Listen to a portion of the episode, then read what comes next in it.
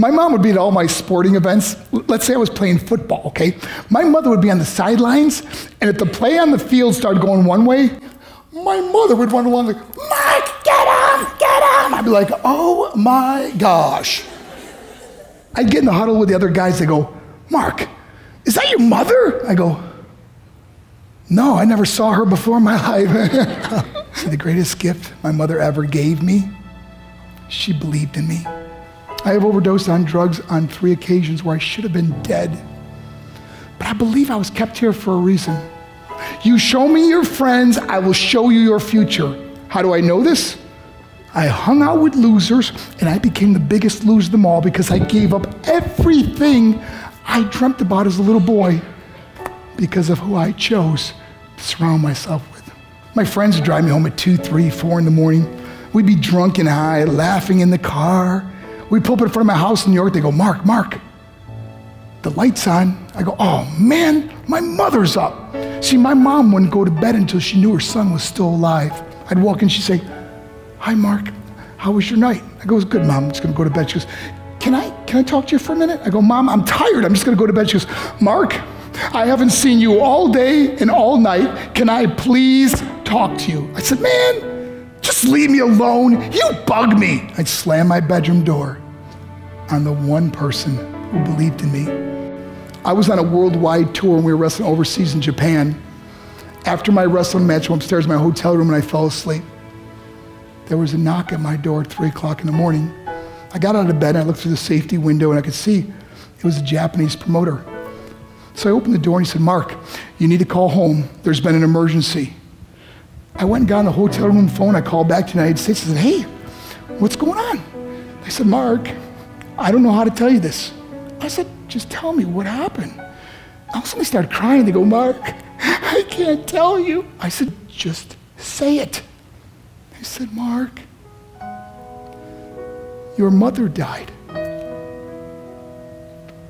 I just threw the phone down. I ran out of my hotel room. I took the elevator to the lobby, and when the doors opened up, I just ran out into the street. I mean, there was no cars, there was no people. It was three o'clock in the morning. And I walked down the middle of a street in Hiroshima, Japan, and I remember looking up and just saying, Mom, I am so sorry. I flew home for her funeral, and I was so nervous to walk up to her casket, so I just stood way in the back. And I kept looking from a distance. I kept thinking to myself, wake up. Please get up. And then I finally got the nerve to walk up to her and as I got closer, I could see my mom for the first time. I mean, she was so beautiful. She, she was dressed in white. I mean, she looked like an angel. And I just stood over and I said, Mom, you are my hero. Everything I am, everything I hope to be was because of you. You loved me so much. You gave me a life. You're the only one that ever believed in me. How did it repair? By getting drunk, by getting high, by getting stupid, by hanging out with losers. For what? All she ever wanted to do was talk to me. I wish I could talk to you now, Mom. I wish you could see what I'm doing. Couldn't I have been a better son? We are defined by our choices. But if you surround yourself with people involved in drugs and alcohol and pills, it's a dead end. I'm not here to preach to you. I'm here to tell you I lived that life. It leads to broken hearts, broken relationships, broken dreams, and death.